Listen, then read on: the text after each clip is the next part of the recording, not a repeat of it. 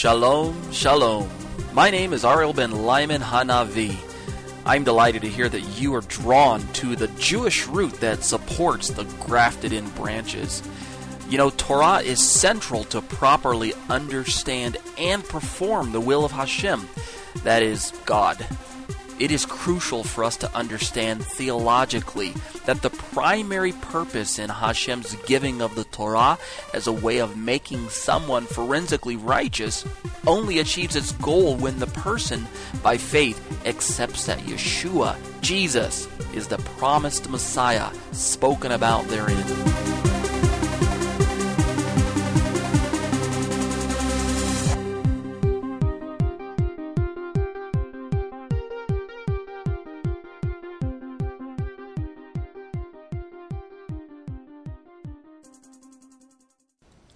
Welcome to Parashat Shemot names.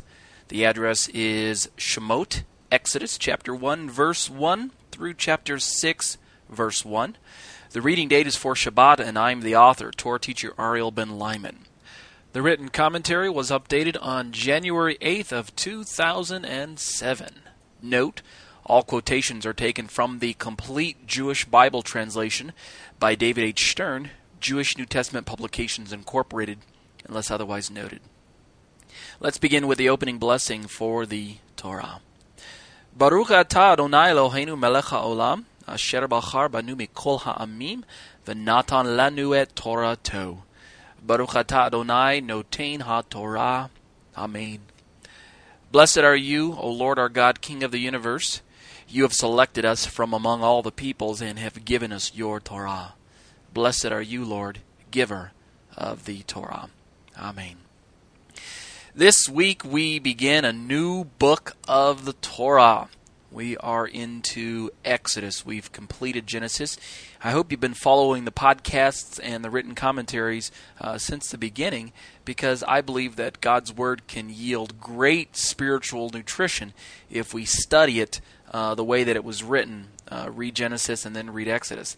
That's not to say for personal purposes that you might not jump around from time to time, but we are reading the stories as they've been written down by Moshe, and the characters and the development of the situation builds on one another. So it's important to know that Abraham has already been introduced to the readers, and the um, covenant with Abraham has already been ratified and cut, and uh, therefore, when Moshe comes along and brings in the covenant of Torah, then the covenant with Abraham is already in mind. It's already been uh, given to us, the readers. Also, you'll notice if you've been following the podcasts that my intro music changed. I've decided to commission Ryan Kingsley, who's a very good friend of mine and a personal talmid, I should say. I've commissioned him to write an intro and outro song for each of the five books of Moshe, as well as the other teachings that I've been producing, the other commentaries that I put out by way of podcast. So each one has a signature song. I hope you like the new music. And as always, um, if you want more information regarding the music, uh, contact me and I'll forward the email straight over to um, Ryan and he'll get your information, okay? Um, this time, the song uh, chosen for Exodus is entitled uh, Vishamru, and the song is a traditional Jewish song or tune uh, sung to Exodus 31 verses 16 and 17, of which we're going to use the music as we get closer to that uh, particular parasha, probably about two months from now. We're, we're going to treat the audience, the listening audience, to a full blown song, the full song, not just the intro. So be sure and stay tuned for that. At any rate, Ryan didn't write the song Vishamru this time. He simply um, remixed it and made it into messianic techno. So I hope you like the uh, intro and outro music. I'm liking it. I'm enjoying them. Let's get back to the commentary at hand, all right? The book of Exodus is called Exodus in the English. The familiar English title was applied much later when the Torah was canonized, but for those of you who wonder what the original name was, the Hebrew name, I should say, is called Shemot. Now, that's not to say I believe that the English title came first. Rather, I think um, the church had canonized the books of the Bible before the Jewish community did, actually. Interestingly enough, they canonized the Tanakh um, the order of the books before the, the uh, Jewish community did. At either rate, the Hebrew name is Shemot, and it derives from the first few words of the book, and it has always been the title among the Jewish community. Shemot. Now, the root word Shem means name. Moreover, it is the name of the eldest son of Noach. Uh, Shem, Ham, and Yafet is how you say him in Hebrew. In English, we end up saying Shem, Ham, and Japheth. So Shem or Shem is the Hebrew term for name. Now, if you remember, Shem was the recipient of the righteous blessing in Genesis uh, chapter 9, verses 24 through 27. Etymologically, we derive the modern word Semitic from this man's name as well Sem, Shem. A Semite, if you'll recall, is a descendant of Shem. Now, according to Bereshit chapters 10 and 11, Avraham was a descendant of Shem. Thus, the Hebrew people as well as the Arabic peoples, spring from the Semitic stem or the Semitic race. I'm using the word race there loosely because there truly is only one race uh, on earth, and that's the human race. But the word can be used loosely to refer to a people group, and so the Semitic peoples, sometimes referred to as the Semitic race, um, come from that son of Noah. Also, the word Hashem You've heard me say that before, Hashem, which is what I and many other Orthodox Jewish people call God, is made from the Hebrew words Ha, which means the, and Shem, which means name. Thus, Hashem literally means the name. So, back to our uh, book here. Shemot means names. It's the plural of the word Shem. Okay, enough on the uh, language language uh, lesson there. I know many of you listening to the podcast are interested in um, Hebrew, and you maybe you're teaching yourself Hebrew on the side. Um, I'm very much interested in Hebrew as well. I'm not I'm not 100% fluent in Hebrew. I'm better at biblical Hebrew than I am at conversational Hebrew, which means if you dropped me in the land of Israel and left me to fend for myself, I could I, I could make do, but I'd feel uncomfortable having conversations with people there. However, give me a Torah scroll and I'm pretty comfortable reading what I'm looking at.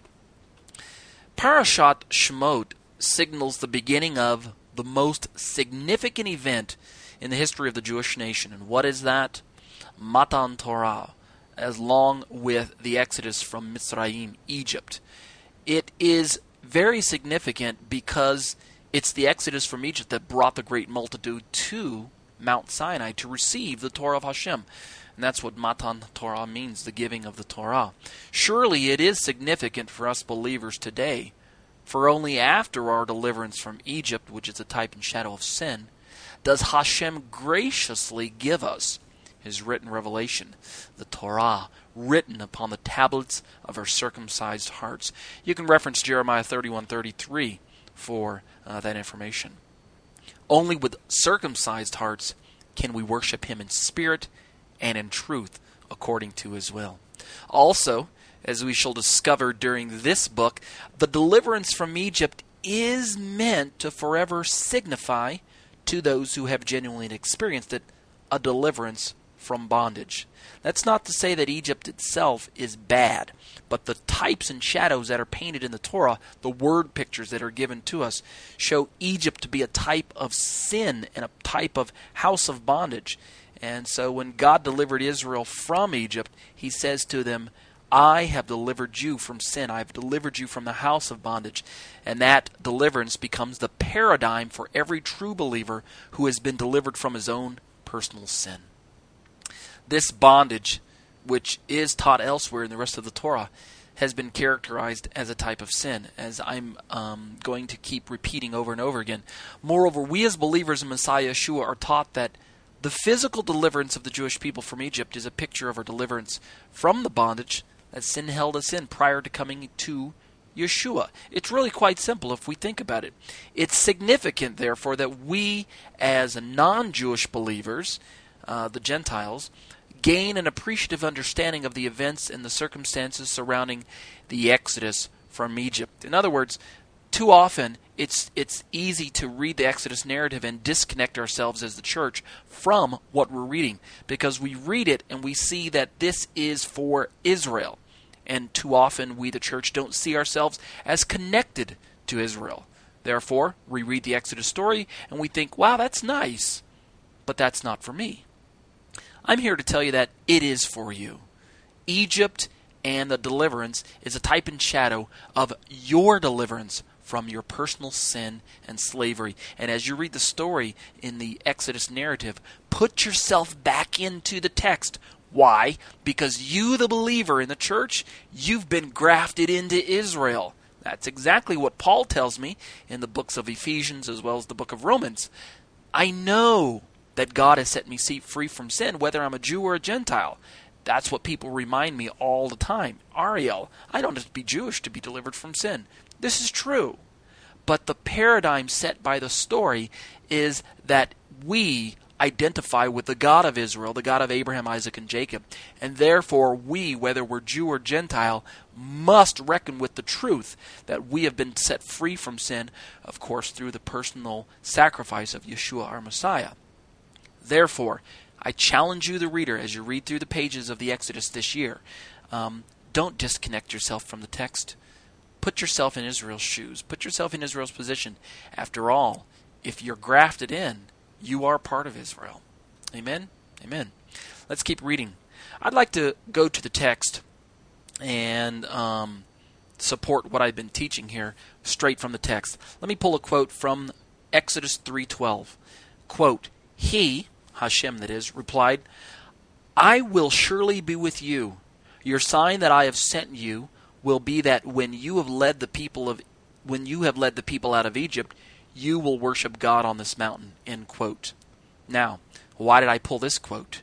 Well, in my opinion, it's very, very important that at this early stage in Hashem's dealings with Am Yisrael, that is to say, the people of Israel, that Moshe or Moses, their prophet, um, God dealing with them, he, he's already promising that he will indeed deliver them. Isn't it, in fact, fantastic that we're reading this right up front?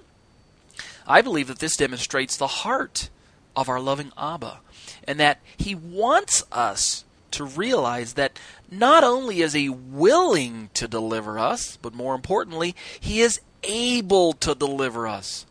And that it is his desire that we be delivered. So he wants it, he can do it, and we should walk into it.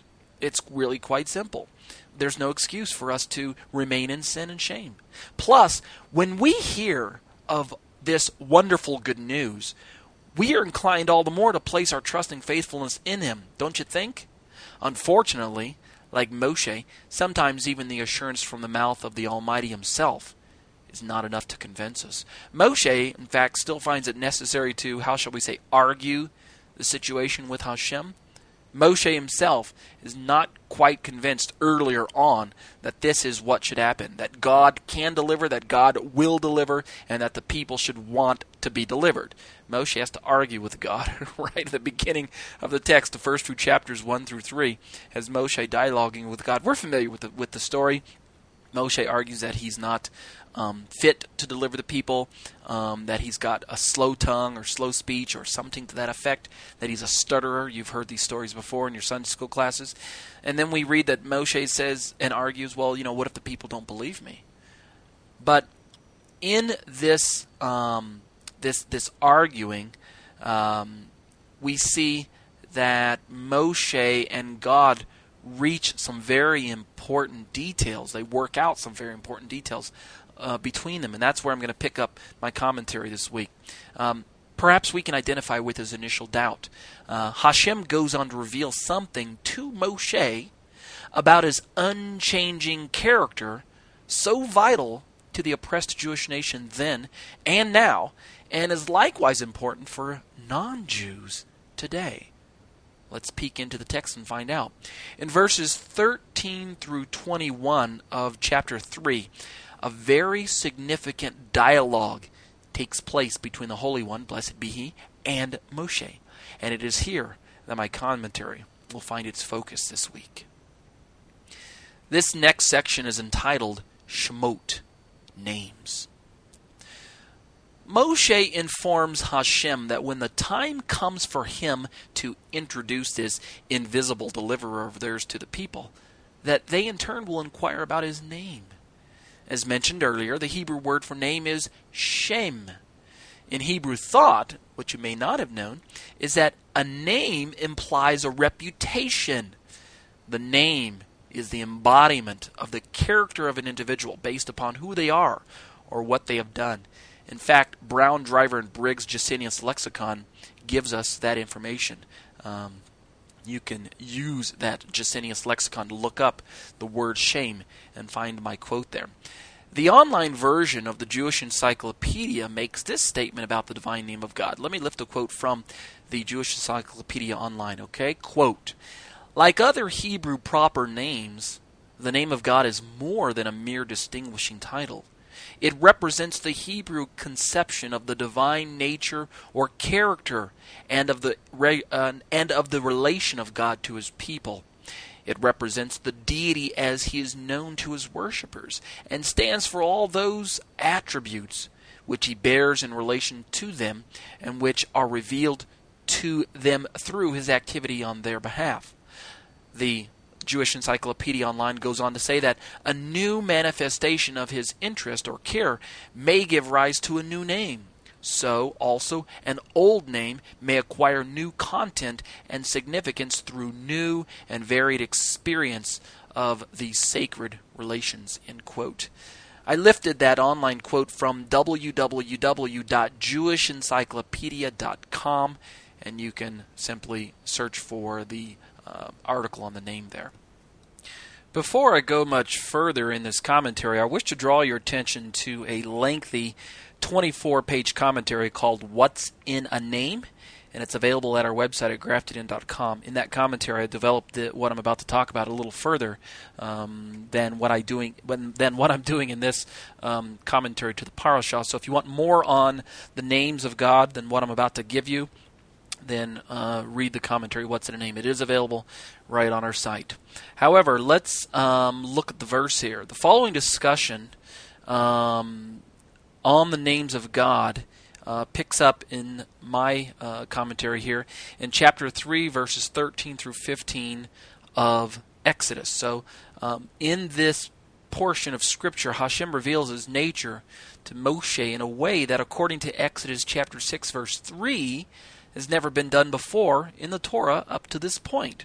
So, what I'm going to do for you now is I'm going to read chapter 6, verse 2 and 3 from Exodus, and then I'm going to go back and read chapter 3, verses um, 13 through 15 uh, out of Exodus, and then we'll draw some correlations between the two. Now, what I'm going to do for you is I'm going to read the Hebrew, rendered from David Stern's uh, Complete Jewish Bible, and then I'm going to read the Hebrew out of my uh, Hebrew Tanakh here. And uh, the first thing I want you to notice as you're listening is for the, I'm going to say Adonai, but I mean Yod He Vav He uh, when I read the Hebrew. So what'll happen is, let me read it for you and then I'll explain it a little bit, okay? Let me first read the English. Chapter 6, verses 2 and 3 in the English reads, quote, God spoke to Moshe and he said to him, I am Adonai. Verse 3 reads, I appeared to Avraham, Yitzchak, and Yaakov as El Shaddai, although I did not make myself known to them by my name, Yod He Vav He Adonai. Okay, end quote. That's from David Stern's version. Now let me read the Hebrew of that same verse. Okay. Uh, starting in verse 2, and then I'll read verse 3. Verse 2 in the Hebrew reads, Vayideber Elohim el Moshe, Vayomer Eliv ani Adonai. Verse 3 reads, Va'ira el Avraham el Yitzchak ve'el Yaakov be'el Shaddai ushmi Adonai lo noda'ati lahem. End quote. So, what I want to point out for you first of all is that in chapter 6 of in chapter 6 of Exodus, verses 2 and 3, the, the, the tetragrammaton name of God shows up, YHVH, in verse, um, shows up in verse, uh, what is it, 2, shows up the end of verse 2, and also shows up once in verse 3 there. All right. Now, what I want you to listen carefully for is I'm going to go backwards in the book of Exodus and read Exodus chapter 3. I'm going three verses backwards, three chapters backwards, rather. I'm going to go back and read chapter 3, verses 13 through 15, and I want you to listen to some of the Hebrew, okay? First, I'm going to read it from David Stern's version in the English. Quote Moshe said to God, Look, when I appear before the people of Israel and say to them, The God of your ancestors has sent me to you, and they ask me, What is his name? What am I to, to tell them? God said to Moshe, Ehyeh asher ehyeh, I am will be what I am will be, and added, Here's what you here is what to say to the people of Israel. Ehyeh, I am or I will be, has sent me to you. God said further to uh, Moshe, Say this to the people of Israel, Yod He Vav He, Adonai, the God of your fathers, the God of Abraham, the God of Yitzchak, and the God of Yaakov has sent me to you. This is my name forever. This is how I am to be remembered generation after generation. End quote. Now, David Stern admittedly writes the phrase Yud He Vav He right in front of the word Adonai because he's trying to emphasize what I'm trying to emphasize. So, whenever I use the word Adonai, you're going to hear Yod. That's what it says in the text. Let me read it for you in Hebrew, all right? Those same verses, uh, Exodus chapter 3, verses 13 through 15, in the Hebrew, okay, not in English, it reads, let's see, oops, here we are.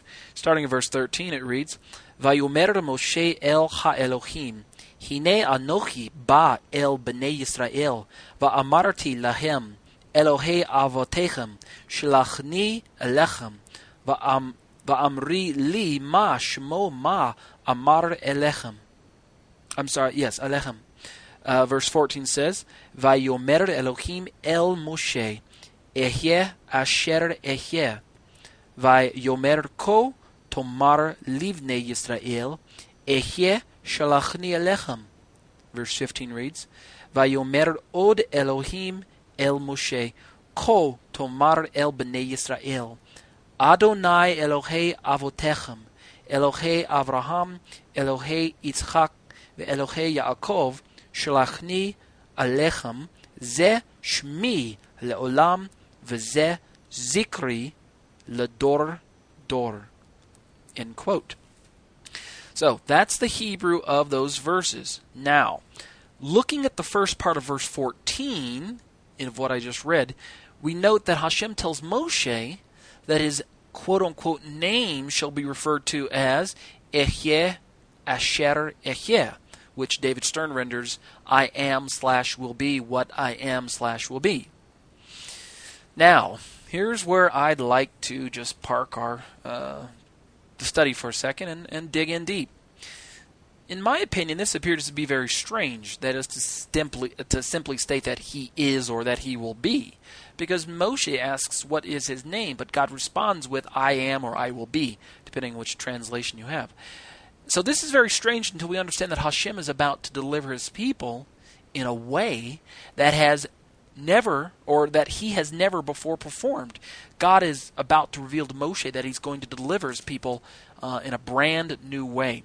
And not only is he going to do this, but he will be forever remembered for this deliverance.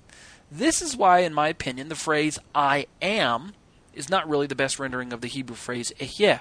Rather, the phrase carries with it the idea that Hashem is about to perform a mighty work never before witnessed by his people. In essence, I will be is what the uh, Hebrew seems to be telling us. Uh, to be sure, Rashi, a famous uh, Jewish commentator, uh, offers thoughtful insight uh, into this inter- interchange by explaining that when Hashem invoked the double reference of Ehyeh Asher Ehyeh, he was informing Moshe that he would go together with all of Israel and sustain them during this exile in Egypt and in all future exiles, as Ehyeh means I will be there. That's according to Rashi. Uh, Rambam, I'm sorry, Rashbam also goes on to say, uh, Rashbam is cited by Bechor Shor, um, confirms the possible translation of he causes to be.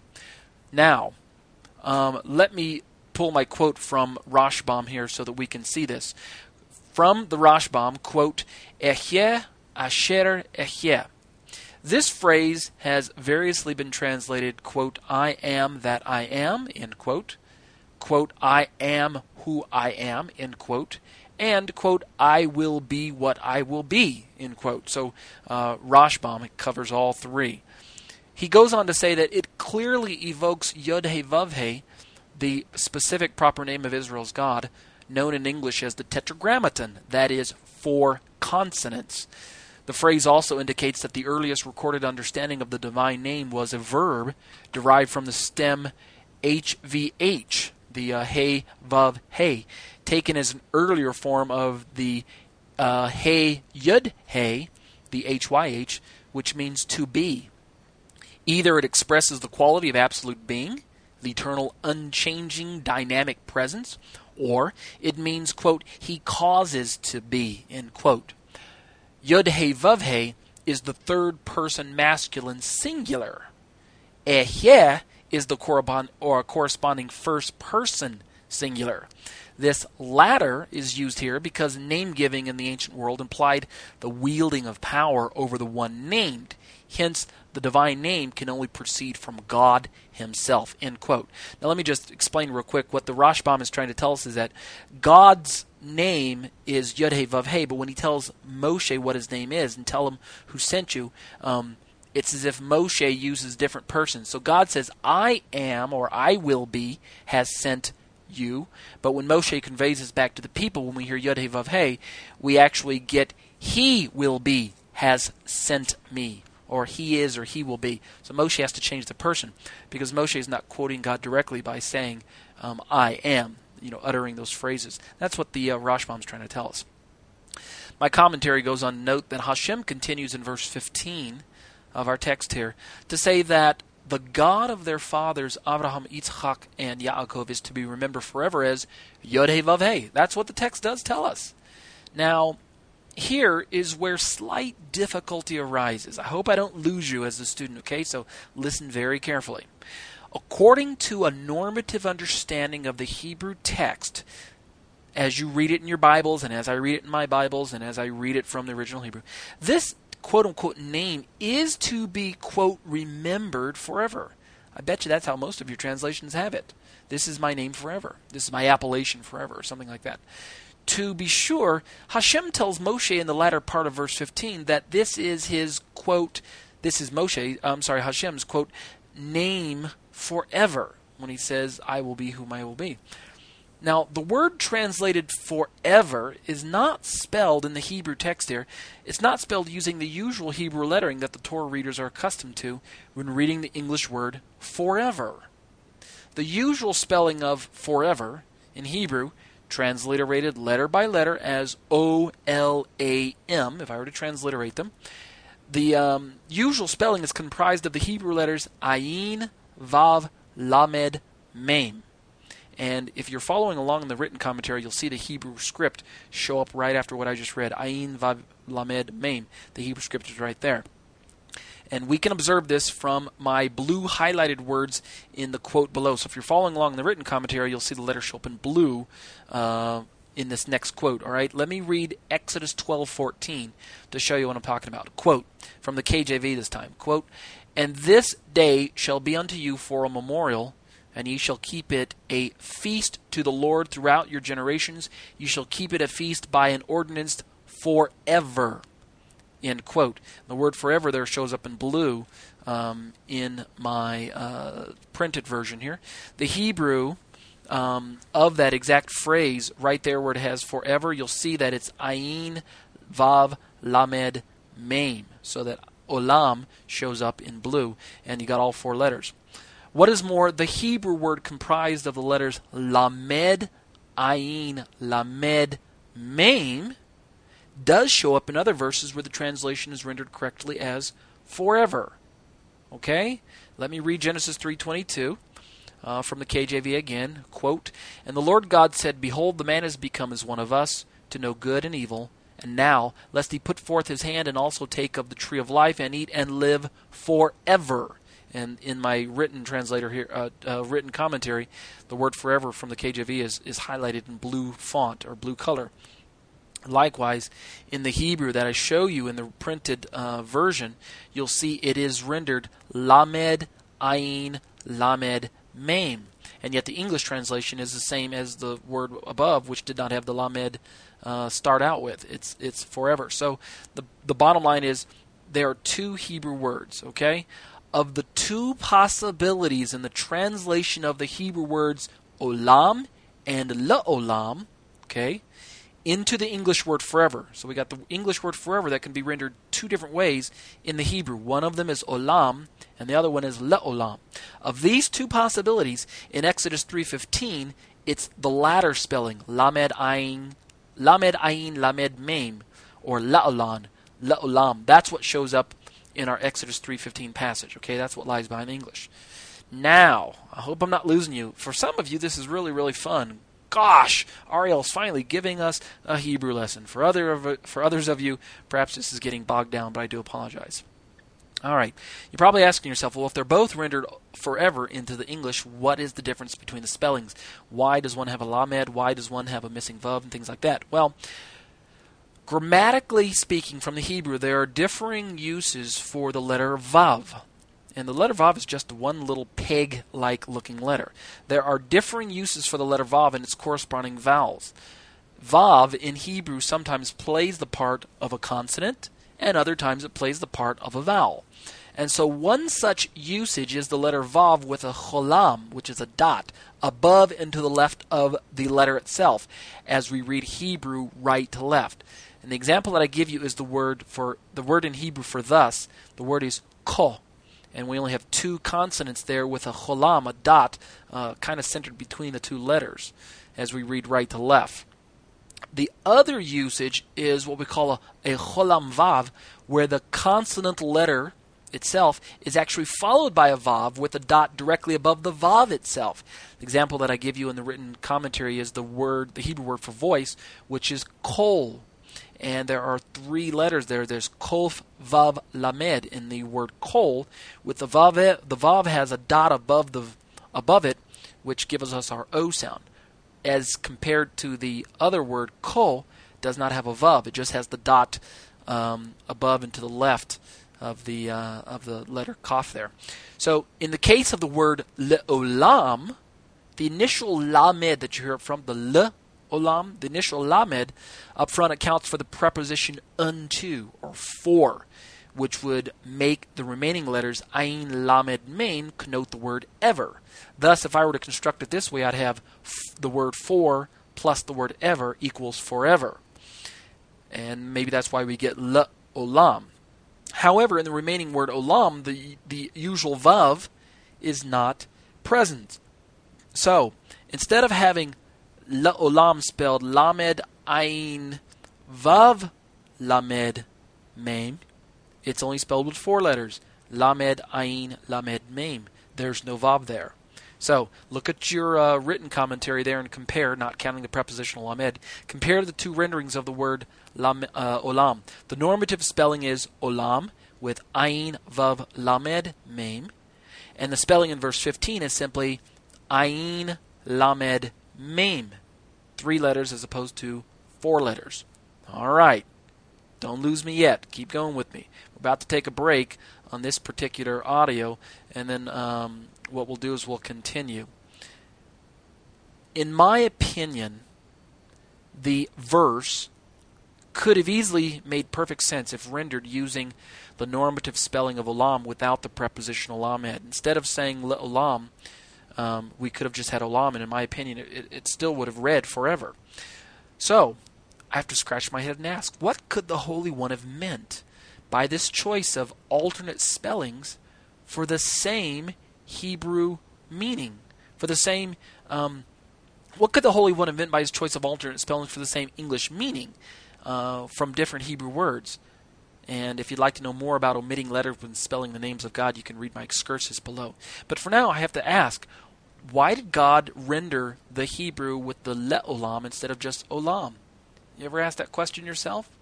Well, stick around and find out in part two of my commentary on Shemot, names.